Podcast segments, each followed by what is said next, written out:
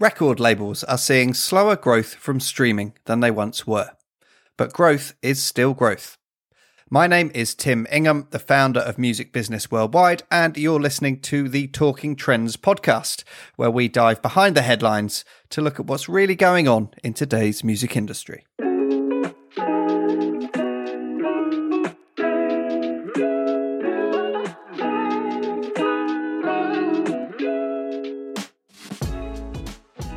Talking Trends is supported by Voly Music. Voly is a financial management platform helping professionals working in various sectors of music, be that in live, management, publishing, or labels. Voly enables you to seamlessly manage budgets and forecasts, as well as tracking expenses, sorting out your invoices and your payments, and much more besides.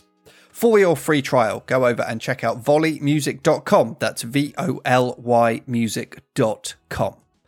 So, there's been a mixed bag of news for the wider music industry over the past month that's gotten me thinking that the second half of 2022 is going to represent a new era, if you like, of decelerated revenue growth for the music industry. I should clarify up front that when I say the music industry, I'm referring to the music rights industry. The live music industry currently, and I'll say this quietly and hopefully, is looking nigh on recession proof in 2022. You might have seen MBW stat of the week the other week, and that was taken from Live Nation's Q2 results. Live Nation sold more tickets in the first half of 2022, the first six months, than it sold in the whole of 2019 pre COVID. And Live Nation is now stating that partly due to pent up demand post COVID lockdowns, 2022 is going to be, quote, the biggest year in live music history, close quotes. Over in the recorded music industry, however, things aren't looking quite so record breaking.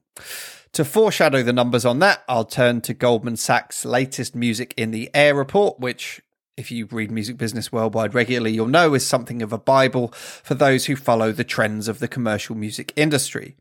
That report, released in June, suggested that on a gross basis, global music subscription streaming would be up 14%, 14% year on year to $26.5 billion in 2022.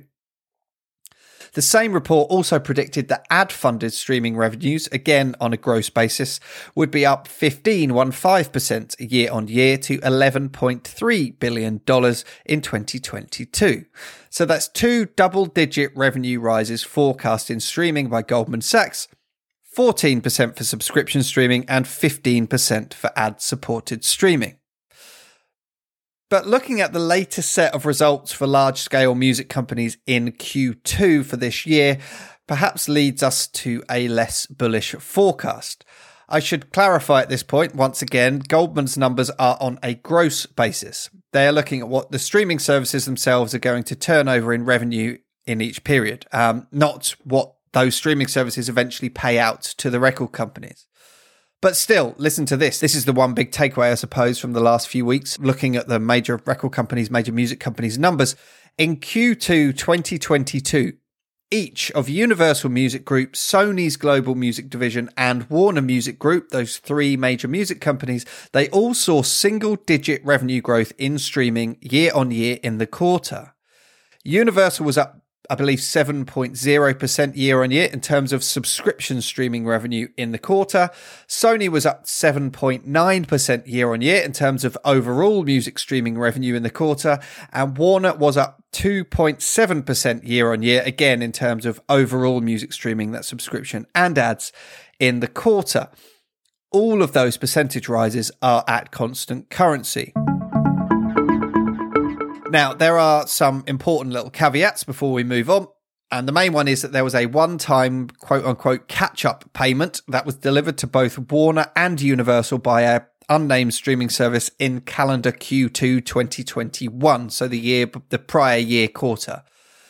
And without that one time catch up payment, Universal, for example, says that its subscription streaming revenues in calendar Q2 2022, so the second quarter of this year, wouldn't have been up 7.0% year on year. They'd have actually been up 12.1% year on year. So suddenly into that double digit rise. But regardless, if we take these numbers on the face of it, it looks to me like we're seeing the first signs of a new chapter for the recorded music industry, namely single digit recorded music streaming revenue rises, and that follows years of double digit growth across the board in that metric. Compounding this slowdown is the wider trend in digital advertising right now.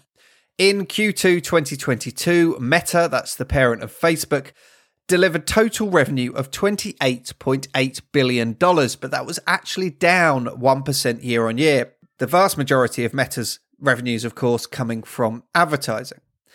Secondly, Alphabet, that's the parent of Google, saw quarterly YouTube advertising grow by just 4.8% year on year in Q2 to $7.3 billion.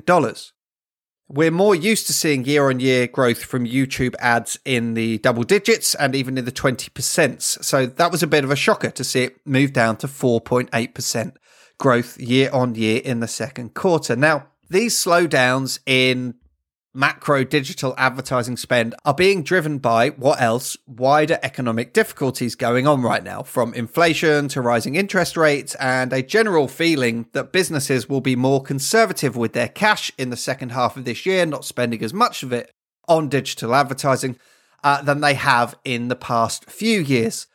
Now, this will inevitably have its own knock on effect on the music industry. We're already seeing it show up in music's numbers to date. So, Warner Music Group just told its investors that it witnessed a quote market related slowdown in ad supported revenue close quote in Q2. Believe, the French company that works with independent artists and labels, has actually upped its year long forecast for FY 2022 because it remains so bullish on the growth of subscription streaming. But it has, however, warned investors of a softer advertising market in the second half of this year and said that that will affect its own numbers. According to the IFPI, advertising on streaming services and social media generated just under $5 billion for the global record industry in 2021. And all of that advertising revenue is worth just under a fifth of the $25.9 billion that was generated by the global record industry in total in that year. Now, as I said at the start of this podcast, growth is still growth. The record industry's crucial year on year numbers are still all likely to be pointing in the right direction come the end of 2022 but those same year on year numbers are also likely to be smaller than the numbers we've gotten used to seeing over the past decade. Music Business Worldwide's Talking Trends will be back soon with more insight into today's global music industry. Thank you to our Talking Trends sponsor, Voly Music. Check out what they do over at volymusic.com. That's V O L Y music.com. If you like this episode, please subscribe to Talking Trends and our other podcasts by searching for Music Business Worldwide on Apple Podcasts, Spotify, Google Podcasts, or wherever you prefer to listen. We appreciate you spending some time with us.